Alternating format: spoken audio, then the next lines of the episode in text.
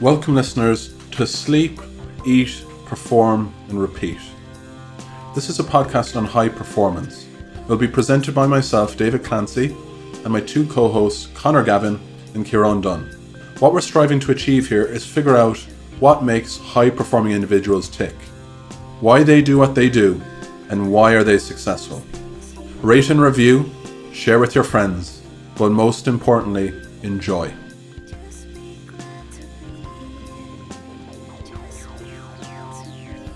Welcome, listeners, to another episode of Sleep Eat, Perform Repeat, episode number 45.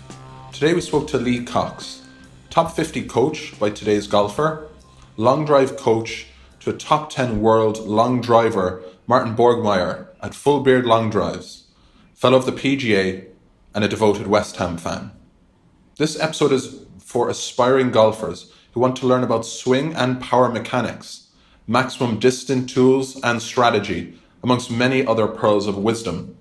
We asked about talent identification for pathways to drive long and discussed ball striking. It's not necessarily about how fast one strikes, but how well one strikes the ball that really matters for Lee. He compared the ball striking patterns of amateur to elite to professional golfers. Lee is the man that helps golfers really perform under the lights and makes the crowd take out the popcorn. There was so much to take away from this episode, from key themes such as the importance of preparation, mental versus physical prowess, and mindset. If you'd like more information on this episode or any of our others, please check out our website at www.sleepeatperformrepeat.com. Please subscribe, share, rate, and review, but most importantly, listen and enjoy. Hi everyone, welcome to another episode of Sleep Eat Perform Repeat. Today we are talking to Lee Cox, who David is going to give an introduction to. So Lee is a fellow of the PGA, a director of golf at the Shire London, a long drive coach and very much a maximum distance expert, and a top 50 coach around the world, very much recognized for helping people improve their swing and power mechanics. We were introduced to Lee by Martin Borgmeier, who we're going to release in this podcast in about a week's time, who is a long driver on the professional circuit. So Lee, thanks very much for coming on today. How's life? What are you what are you up to these days? Uh, yeah, good to, good to talk to you, David. Yeah, thanks for inviting us on. Uh, good time of year for us. Weather's good. Everyone's swinging fast. A few long drive tournaments are going on in the next few weeks. So, uh, good time of year for, for golf and long drive. Very good. So, just maybe educate the listeners a little bit on the subtleties of long drive and kind of what drew you to it in the first place, how you got involved in long drive. Um, I suppose as a, as a youngster, I, I hit the ball quite a long way. So uh, and I, I, was always quite good at sort of athletics and stuff, and uh, I was quite interested in that subject. Um, but how it sort of came uh, around where I fully got involved was uh, the young Joe Miller's dad uh, came to speak to me. Joe Miller went on to become two-time world champion a long drive, and he came to speak to me and um, he said, "Is there any chance you can help my son get into long drive?" Which is something I agreed to do, and then to be honest, I got in the car and started driving home and thought I don't actually know anything about long drive. so that, so that, that, that, was the journey. I'd actually agreed to something. I didn't have a huge amount of uh, knowledge on at that point, apart from the fact I'd, I'd seen Jason, the great Jason Zuback win some world titles and, and Big Cat Williams back in the 70s. I'd seen some swings. So I guess it came from an interest uh, in uh, speed, hitting the ball a long way, and then I got an introduction to uh, Miller when he was probably about 17 years old. So you kind of faked it till you made it. That's right. Yeah, I mean, you know, I suppose you, you make the most of your opportunities. Well, what, what I didn't know, looking back, I was given someone with uh, with super talent and athleticism, and then it was just about trying to guide him in the right direction. And, and the, the journey actually at that point was a bit of a learning curve for me and him. I mean, since then, I've, the things I learned with Joe and through Joe, I've gone on, I've won probably 80, 90 long drive events and three world titles. So it's been a good journey on from Joe onwards there. Yeah. And talk to us about the process.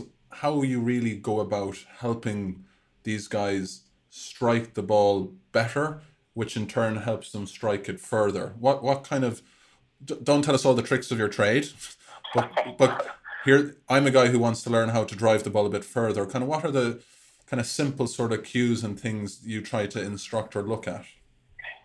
Sure. So I suppose if, it, if it's purely if it's purely long drive, you certainly the first thing you need is you need enough club speed to be able to compete. So if you're not swinging it over 135 miles an hour, Wow. uh, getting your ball speed up near 200 miles an hour, you're not going to be competitive. So the first time for someone coming in, obviously I'm going to do the, the basic stuff which I do for anyone, which is measure. I'm going to measure their club head speed. I'm going to measure their ball speed, which is a, a resultant of club head speed. I'm going to video them. We're going to have a look at which bits, what, what, where are the leaks of power, and whether it's possible to, to come up um, from lower numbers to higher. I, I found I could normally give everyone about 10 miles an hour club head speed. So Wow. if you wanted to be a long driver and you turned up with 100 miles an hour club head speed, you're, you're probably not going to make the jump to 135. But I think uh, if I see someone coming over 130 to 135, they've got a chance of being a long driver. So, Lee, do you have a particular coaching philosophy apart from if we kind of take a step back from the technical aspects there, like the, the club head speed, but overall, do you have a philosophy to your coaching? No, not really. I've, I've always been a big um, gatherer of knowledge. So um, over the years, I I would always I, I've looked at every style of swing as I could. I was a big collector, a big library collector of books, information, which which has never changed to this day. So um, I, I would have gone, for instance, from golf machine um, to stacking. So I'd look at all sorts of different styles and then accumulate my own information based on that. So I don't really particularly follow a method. But even to this day, um, I've been to a couple of courses recently in subjects I'm interested. So my journey of knowledge never ends really. I'll always try and find out something. So even if we took it for a long drive, for instance, I, I tried to find the trainer in the world. I found two living in America. I contacted them. I found the best biomechanics guy I felt for long drive uh, living in Hawaii, and then another guy in America. I contacted them. So I've always been seeking and looking and contacting people I think would have knowledge that would help me. But not really a method. I, I sort of suck bits from everybody, if that makes sense. Yeah. Okay. Talk to us a little bit around the kind of psychology or, or the mindset maybe for a long driver. I mean, Martin educated the two of us on the fact that, correct me if I'm wrong, I think he has eight potential balls and he only needs one to really land in that grid. So it's all about hitting that one sweet strike to go the distance. Is that right? Uh, yeah, it's, it's changed over the years. At some point, it was six shots, and then it's gone up to eight. It might go back to six. So normally, always is between six and eight. But the last few years, it's been eight shots. I, I've seen a few different um, styles over the years. Um, I know a couple of long drivers like to get a safe one in. So if you were doing like triple jump, just get one in, put a mark down. And certainly in the later knockout stages, I'd always tell my long drivers just to get one in, at least make the guy do some work because the worst thing in long drive is to put eight out of bounds. Yeah. And then from there, um, if you've got one in, you could probably turn the speed up a little bit and then try and push the number. So I would always see it as try and get one in early, get something, and then try and put the speed up. Um, Joe Miller, who's probably won 50 long drive titles, will be going all out on everything. Um, or, however, he is confident he's going to put something in the grid. So a little, a little bit different per person, but my view on it is get something in and then ramp up the speed from there. Okay. Okay. Very good. So if you look at the, uh, not that I know too many of them, but the, the few ones that I've seen, the long drivers, their their kind of physique is slightly different to some of the, the golfers on tour in terms of they're they're much broader through the shoulders and, and trunk. So obviously there's some different physiological characteristics needed, but are there mental or psychological characteristics that are different uh, that are needed to be successful from a long driver to say a, a regular PGA Tour golfer? Yeah, so from a physical point of view, you know, it, it's no um, coincidence that a lot of the guys walking through the door are six, six, six, five, um, and if they're not that big at that time, they're going to get pretty big. So strength matters Yeah. as a fact in um, in long drive. Being big and strong, I mean, the stronger you are, the more force you can put on the club, and the quicker you can accelerate. So that's why you see a lot of people of that stamp. There are some over the years, some sort of outliers, sort of shorter guys, but it's a bit like you can never quite tell what's under the bonnet. You know, the amount of times you go to the gym, there's a little guy there shifting some serious weight. So you can't always tell what someone's got under the bonnet, but most of the guys will tend to be of that same stamp.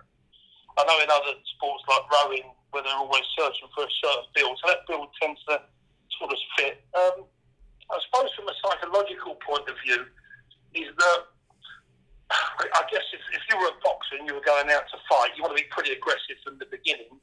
And if you were playing golf, you'd want the opposite to that. You want to be quite calm. So probably from a long drive point of view, is the adrenaline's important for these guys. I've found that once the, unlike golf, it's played with a music background, so it's quite noisy. They're allowed to shout quite often. A, a drinking crowd are there, so they'll they'll shout and get lively to get the adrenaline going. So very different to playing. Adrenaline can be a big factor in getting extra speed, and you probably want to be a bit pumped. Where that probably isn't the best uh, psychological scenario for playing the game. And for yourself personally, where do you see the game going? It's obviously grown immensely in popularity over the last couple of years.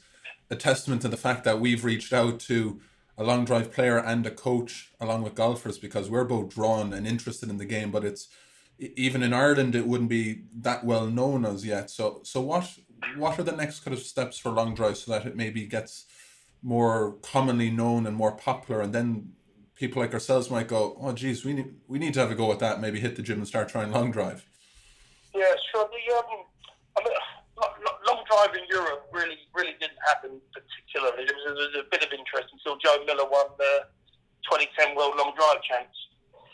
Uh, how niche sports work like that is he, his name probably didn't get out there for another three, four years, But now two times champion is still the household name. So there's one thing that I would find if I teach maybe 10 long drive guys, one of the first questions I ask is how you into this is they'll say Joe Miller. Joe Miller. So I, I believe that he's given the European guy and a world guy because it was only um, dominated by Canadians and Americans before.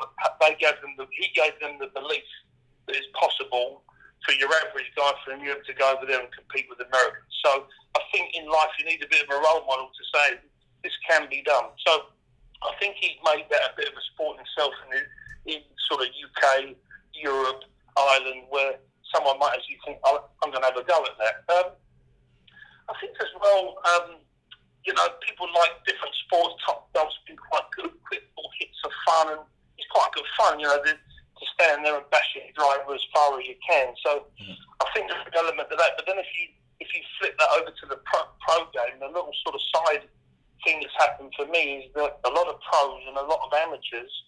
It's a business that I've done well out of. that I never planned. A lot of pros and amateurs want to hit the ball further. Yeah. So they'll come to me on the basis that they're trying to increase their distance. So the knock-on effect of being well known for distance um, has helped the long drive business, but also your average man who actually thinks, you know what, I could, I could get a little bit more out of this. And certainly in the pro ranks, where if you look at the famous book, every um, every every stroke counts, that's the Mark Broadie book.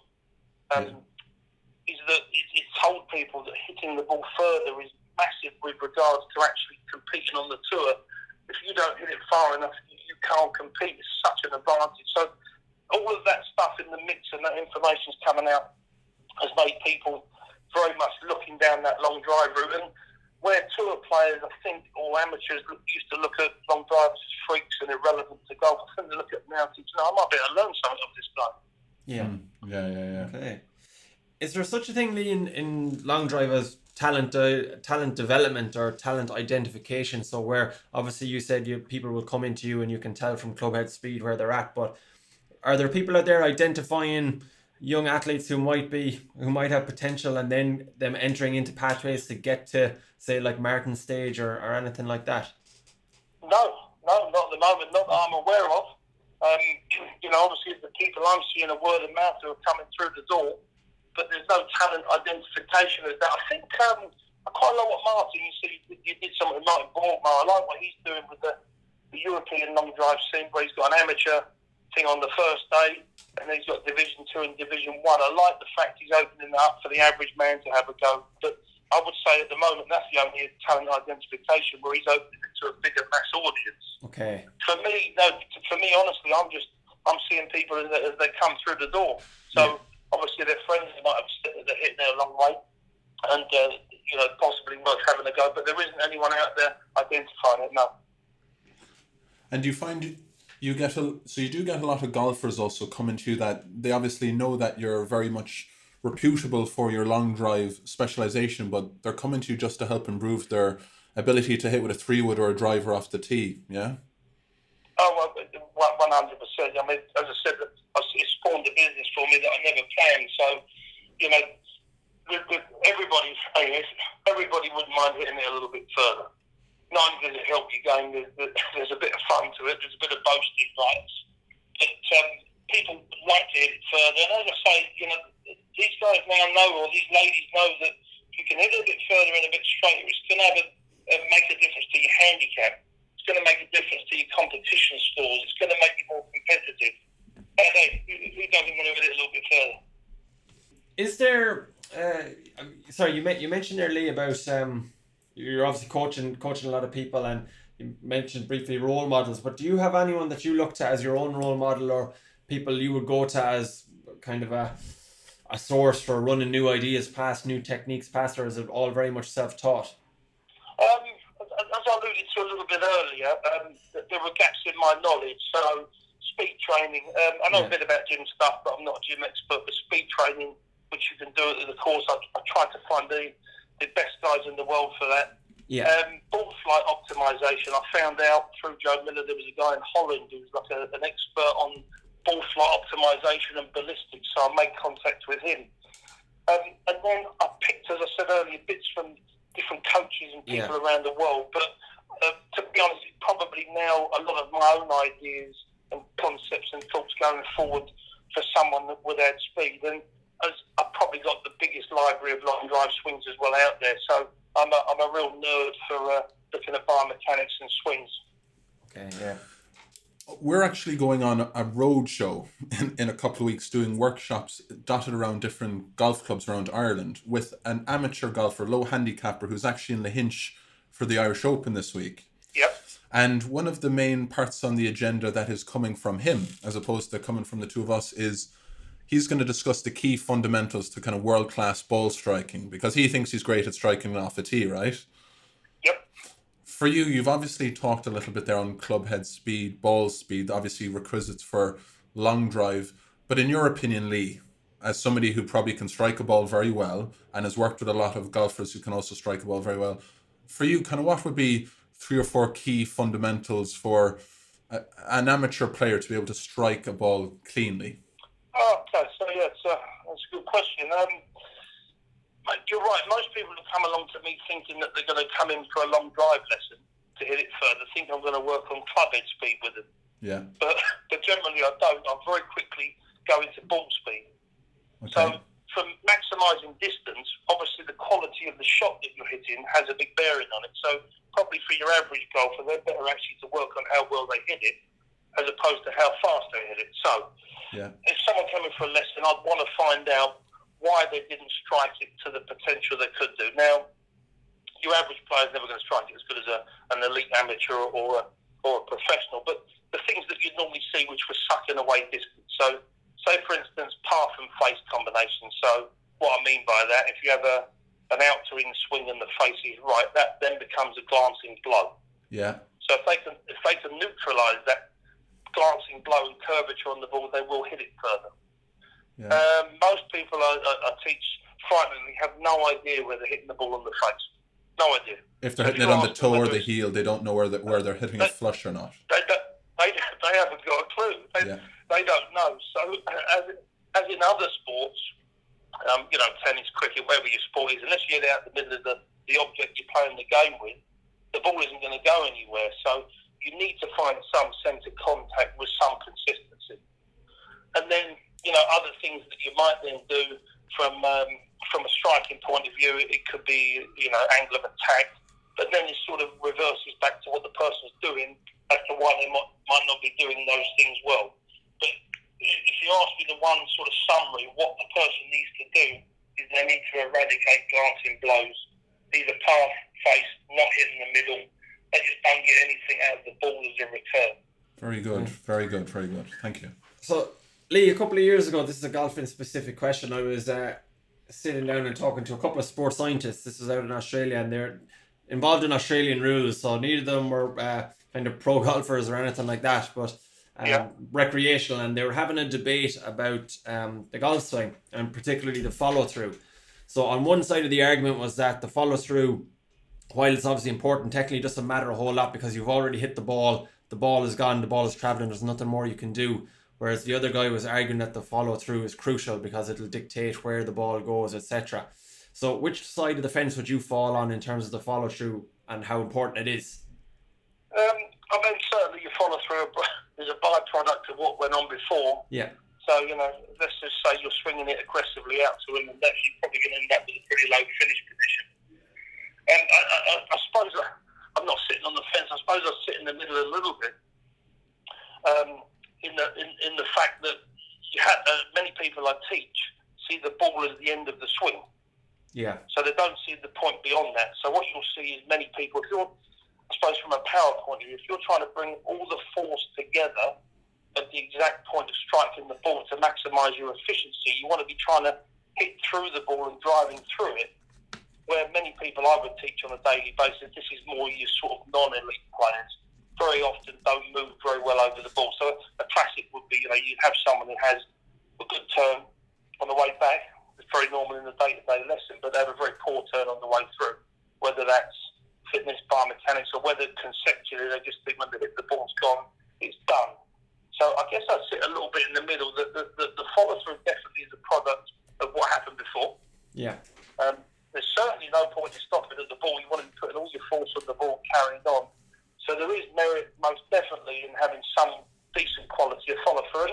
You know, if you're going to swing it really fast, you don't want to be hitting brick walls and stopping stone dead at 100 miles an hour. So there has to be an, an, an energy and a slow down and a, and a putting the brakes on gradually over time.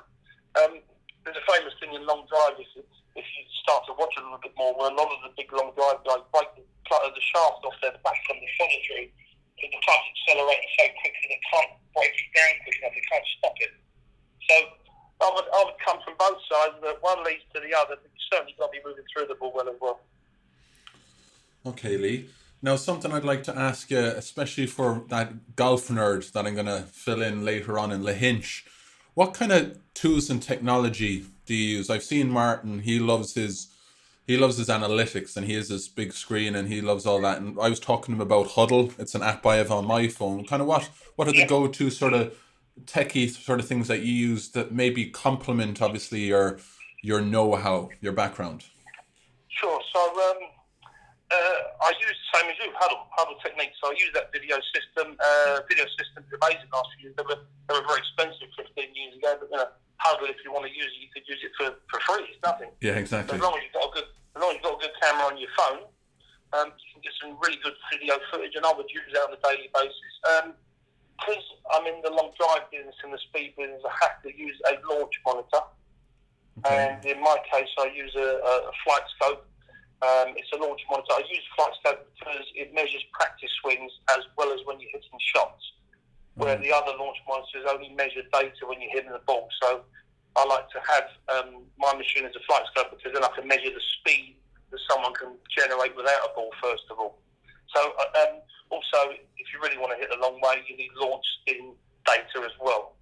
I went down the line of having pressure mats, which is to do with sort of what they call ground force reactions and um, 3D vest. Now, I had a pressure mat, got rid of it, and then I had um, I've used 3D vest. But what I now do is I don't own any of those.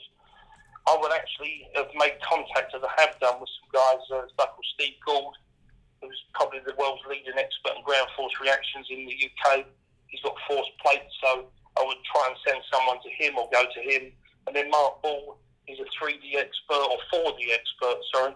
So what I tend to do is I tend to would reach out to them and send someone to them in an area because I think it's difficult to cover launch monitor and be very good at that. I think it's difficult to get 4D, be very good at that, and be very good at um, uh, ground force reaction technology. And then um, if I was honest, quite often I'd send someone, I'd get a report of them. There'd be nine pages, and I'd have a quick look at the graphs, and I'd go to the summary to see what I need to do. Yeah. So I think it's difficult I think it's quite difficult to be an expert in all those fields. I tried to be, I couldn't do it. So to answer your question, I use video, I use launch monitors uh, on a day-to-day basis, and anything beyond that, I would actually put it out to somebody else because they know more than me. Very good. Now, the I want to ask you one more little specific to golf question. Then we're going to get into our high performance questions. Something I've noticed, I was at a baseball game over the weekend in London. Yankees played the Red Sox in the Olympic Stadium. And a lot of baseball players, when they're on deck and they're about to go up and hit, have a weight attached to their bat. So they're swinging and they're working on speed and power and rhythm and tempo. And now I've I've played golf and I have an orange whip, you know, a kind of device I use for tempo yep. and trying to get my kind of fluidity and not too stiff. And then I've seen people use kind of speed clubs and kind of Martin had touched on the fact that he used something like that to he you know really generate power and then he goes to his club specific for for the um for when he's long driving uh, back to the question is i suppose do you think it's it's a good idea to use something like a weighted club or a whip with a weight and really working on that patterning with that and then going to your actual club of play, be it a golf club or a long driver? Or do you think it's better to stick with the club of play and the long driver and just hit deliberately with that? What do you think really feeds into better prep for the game or for hitting those eight balls? So, um, so I was lucky. So um, the weighted clubs, um, which are pretty new to the golf world, I had a set of those about um, seven, eight years ago. So I, I had them a long time before anyone else. And before that, I was using heavier clubs by putting weight on them and using lighter ones by drilling them out. So I've always been a believer in the overload over speed idea. Okay. And you'll see that in javelin, uh, you know, they use light balls and heavy balls to throw. And it's, it's been used in many other. I don't know too much about baseball, but I believe they use those concepts as well. Yeah. So seven years in of, of using those speed sticks, I think they have a very, very big place, sorry, a very, very decent place within your speed training, but as only part of it, not the overall thing. So, uh, what I found is, is that when I was using them, I was getting some very good results, as in getting people to swing faster. So the lighter one makes you swing faster, and the heavy one makes you work harder. So I was getting great results, but very often, and especially with good players, is that when I put a ball back down, their brain just defaulted a little bit back to their normal speed, especially if it's a good player to try and hit the fairway. Yeah, yeah. So then I developed something on the top of that where I've got the overload over speed, and then I've got that I've got hitting pads. So okay. basically, I try to build the usable speed with the super speeds or the light and the heavies, and then I then get that. I don't actually use the middle one, so I use the light, the heavy, and I do all the other middle speed training with the golf club, which I think I told Martin to do as well. So I go light, heavy, and the golf club. Mm. I hmm. then introduce the pads. So with the pads, you, what you've then got to do is you have to hit something, so you're trying to accrue all the force together at the time of impact. And also, you've got to square the face. So, my own thing a little bit with the light and heavy ones is there's nothing to hit and there's nothing to square up. You haven't got to hit anything. So, I then introduce resistance pads into that training as well.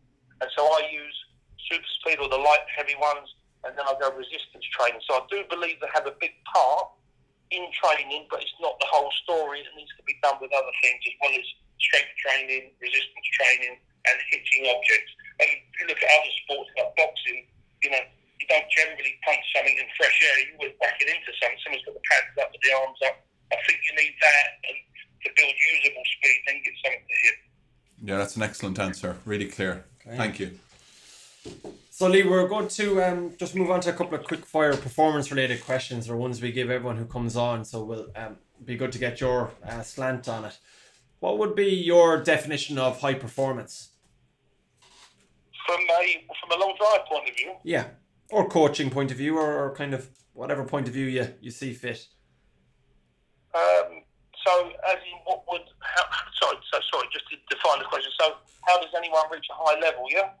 Um, yeah, yeah. The, we've kind of deliberately made the questions a bit open to interpretation, just to get a wide variety of answers. So, um, yeah, okay. So, so if we, if, if we took long drive, um, I suppose for me there's high performance in Europe where you need a set speed, and then there's world class performance. So from a long drive perspective, um, you're going to have to swing it up near 140 miles an hour. Um, and then you're going to have to do a lot of other things well. So if we just took long drive at world level, you're going to have to have a certain set speed to reach it. You're going to have to hit the ball good enough to generate ball speeds of over 210 miles an hour uh, you're then going to have to have a pretty good golf swing in that. From so from a long drive point of view, what a lot of people turn up is they think they're going to have a go at long drive, but they're not actually good golfers.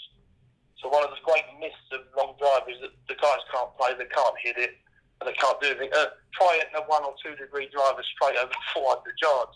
That takes high level performance, yeah? Yeah. So f- for me to get someone into the specifics of long drive to work at the highest level, there needs to be a good golfer, uh, sitting in a long driver's swing, so you would make biomechanic adjustments to do that. They need to train to be very strong. They need to have a shot pattern that they can bring out when it matters, and then they need to have to perform under the lights in front of the telly when it really matters. Great, excellent. Performance of the lights there. Um, okay, second one then. If uh, this might be something you coach or it might be something that you use yourself. Um, if something doesn't go to plan, obviously we can make a fairly easy example. A, a shot doesn't make the distance or goes out of bounds. How do you how do you teach your, your athletes to refocus and regain their regain their composure? Is there any tricks or Uh, tools you use? Um, I suppose it, I suppose it's different. So if, if it was a long drive, if it was a long drive um, related pattern, so say they've got two minutes thirty to eight balls, um, I would actually at this point get them to time all of their swings, all their patterns of movement. Uh, I like them to have 15 seconds uh, left to hit the last ball, but I'd like them to turn the whole thing into a, a, a, a rhythm where they're hitting balls at the same amount of time. They're not rushing. They're not jumping in to hit the next shot. So the patterns are the same, the timings are the same, and just try to make them feel quite comfortable in what they're doing. Um, I suppose long drive is a little different from playing. You know, if you put seven out of bounds, it doesn't matter. You've still got one that can save the day. Um, at the same time as that, I know I know sports psychologists will give like a tour player that allow them five bad shots around, six bad shots around. So you're going to hit them. One's going to happen. Just be accepting of it, and then just go back to your old processes. So just trying to make the whole thing as a process, and then just allow them to let go of that bad shot, whether it is playing golf or a long drive. Yeah, no, I like that. And then last one for me, Lee. Um, what would you say your three big things are in life at the moment? So by that, I mean kind of are, have you three big areas of focus, whether that's personal or professional life, anything that is kind of really defining who you are as a coach, as a person at the moment? Um, that's, that's, a pretty, that's a pretty big question, really. Um, Yeah. I don't know. I'm, pre- I'm pretty happy in my life. I've got a little boy. I've got a nice family life, so that, that, that keeps me very happy. Um, I, I'd like I'd like to I'd like to make long drive a bigger sport. It's something that I never particularly did for the money. Um, I just like it really. I, I like that. I'd like to make that a, a, a recognised sport. And uh, one of the other things, I, I probably just from a work point of view, I like doing is I like taking sort of high level stuff that you lose with long drives and just give it to the average man in the street. You know, just one or two little key little moments that might, might put a smile on his face when he leaves the door, when he's hitting the shot that he's never hit before. Very good. And now, Lee, I want to ask a couple of quick fires. We might modify a little bit from golf. To, you play golf as well, or I, I used to be a professional. I'm pretty rubbish now, but I could hit it okay at one point. okay? So I'm gonna ask. I'm gonna ask away. Quick fire questions. If you could pick a current four ball that you're a part of, you can have a long driver in there. Who's your four ball? Alive or dead? Alive. Uh, okay. Good Well, question. I might, I might need five minutes to think about that one. You can go with dead if you'd like. I was going Oh God. uh, I was going I was going to go with Seve. Okay, Seve's in there. Yeah, he's been answered before as well. Yeah. Uh, who else should I go with? Bobby Moore, but I'm not even sure he played golf. I'm sure he did. Fine captain. Yeah, and uh, a West Ham fan, I'll go with him. And I was in your And, uh, stadium over the weekend where Trevor Brooking was Yeah, yeah. all over the place. And I might, I might put Churchill in there. He, he plays a bit of golf. Might be good to talk to him. That'd be an entertaining form and yourself. Very good. Okay. Favorite course you've played on? Yes, okay. So, um, what did I really enjoy? Royal County Down was pretty tough to beat. Okay. Well, I've been very, very spoiled. I'm just thinking Royal County Down was a bit special. Mm, yeah, I'm struggling. And a, a, a, a day out at uh, Sunningdale is pretty much tough to beat, but maybe the best 36 holes in the world. Okay. Woodlands course or links course? Mm, I love a bit of links. Very good. We're, we're west of Ireland here, so that was a good answer. Um, You can't go wrong out there, man. favorite club in your bag beside the driver? Uh, I quite like my little rescue. Okay. It's a, a, a little saviour. I used to get it in three hours. I'm not anymore. I've bec- become an old man. I can whip that rescue up okay. Two more for you. If you're out and it's a sunny day, are you wearing a cap, a bucket hat, or a visor? Okay, I've got no hair, so I need to, my wife makes me wear a cap. If it was my choice, I'd never wear any hat in my life. I Okay. don't, don't like them, but the sun now tells me I need to wear one. All right. And this might be kind of funny asking you this one. Are you more interested in putting or driving? Uh, yeah, driving, yeah, I'm not, I don't mind a putt. I'm just rubbish at putting these days as well, so Like us all. doesn't even, doesn't, doesn't even inspire me. You know, I just like to hit good drives and watch good drive. So yeah, you got me. I was going to say driving anyway, wasn't I? Lee Cox, um, thank you very much for coming on with myself and Connor today. You're obviously somebody who helps performers perform under the lights. You're helping Martin and all those other long drivers get the guys taking popcorn out of the stands and really helping improve their game and their striking ability. We've both learned a lot from you today and we're grateful you came on today to speak to us. So thanks very much and wishing you, you and your family all the best. Thanks, David. Thanks, Connor. Thanks for having me on, guys. Yeah. Cheers, Lee. Have a good day. Take care, pal. Take care, Lee. Bye bye. Cheers. Dave, all the best, boys.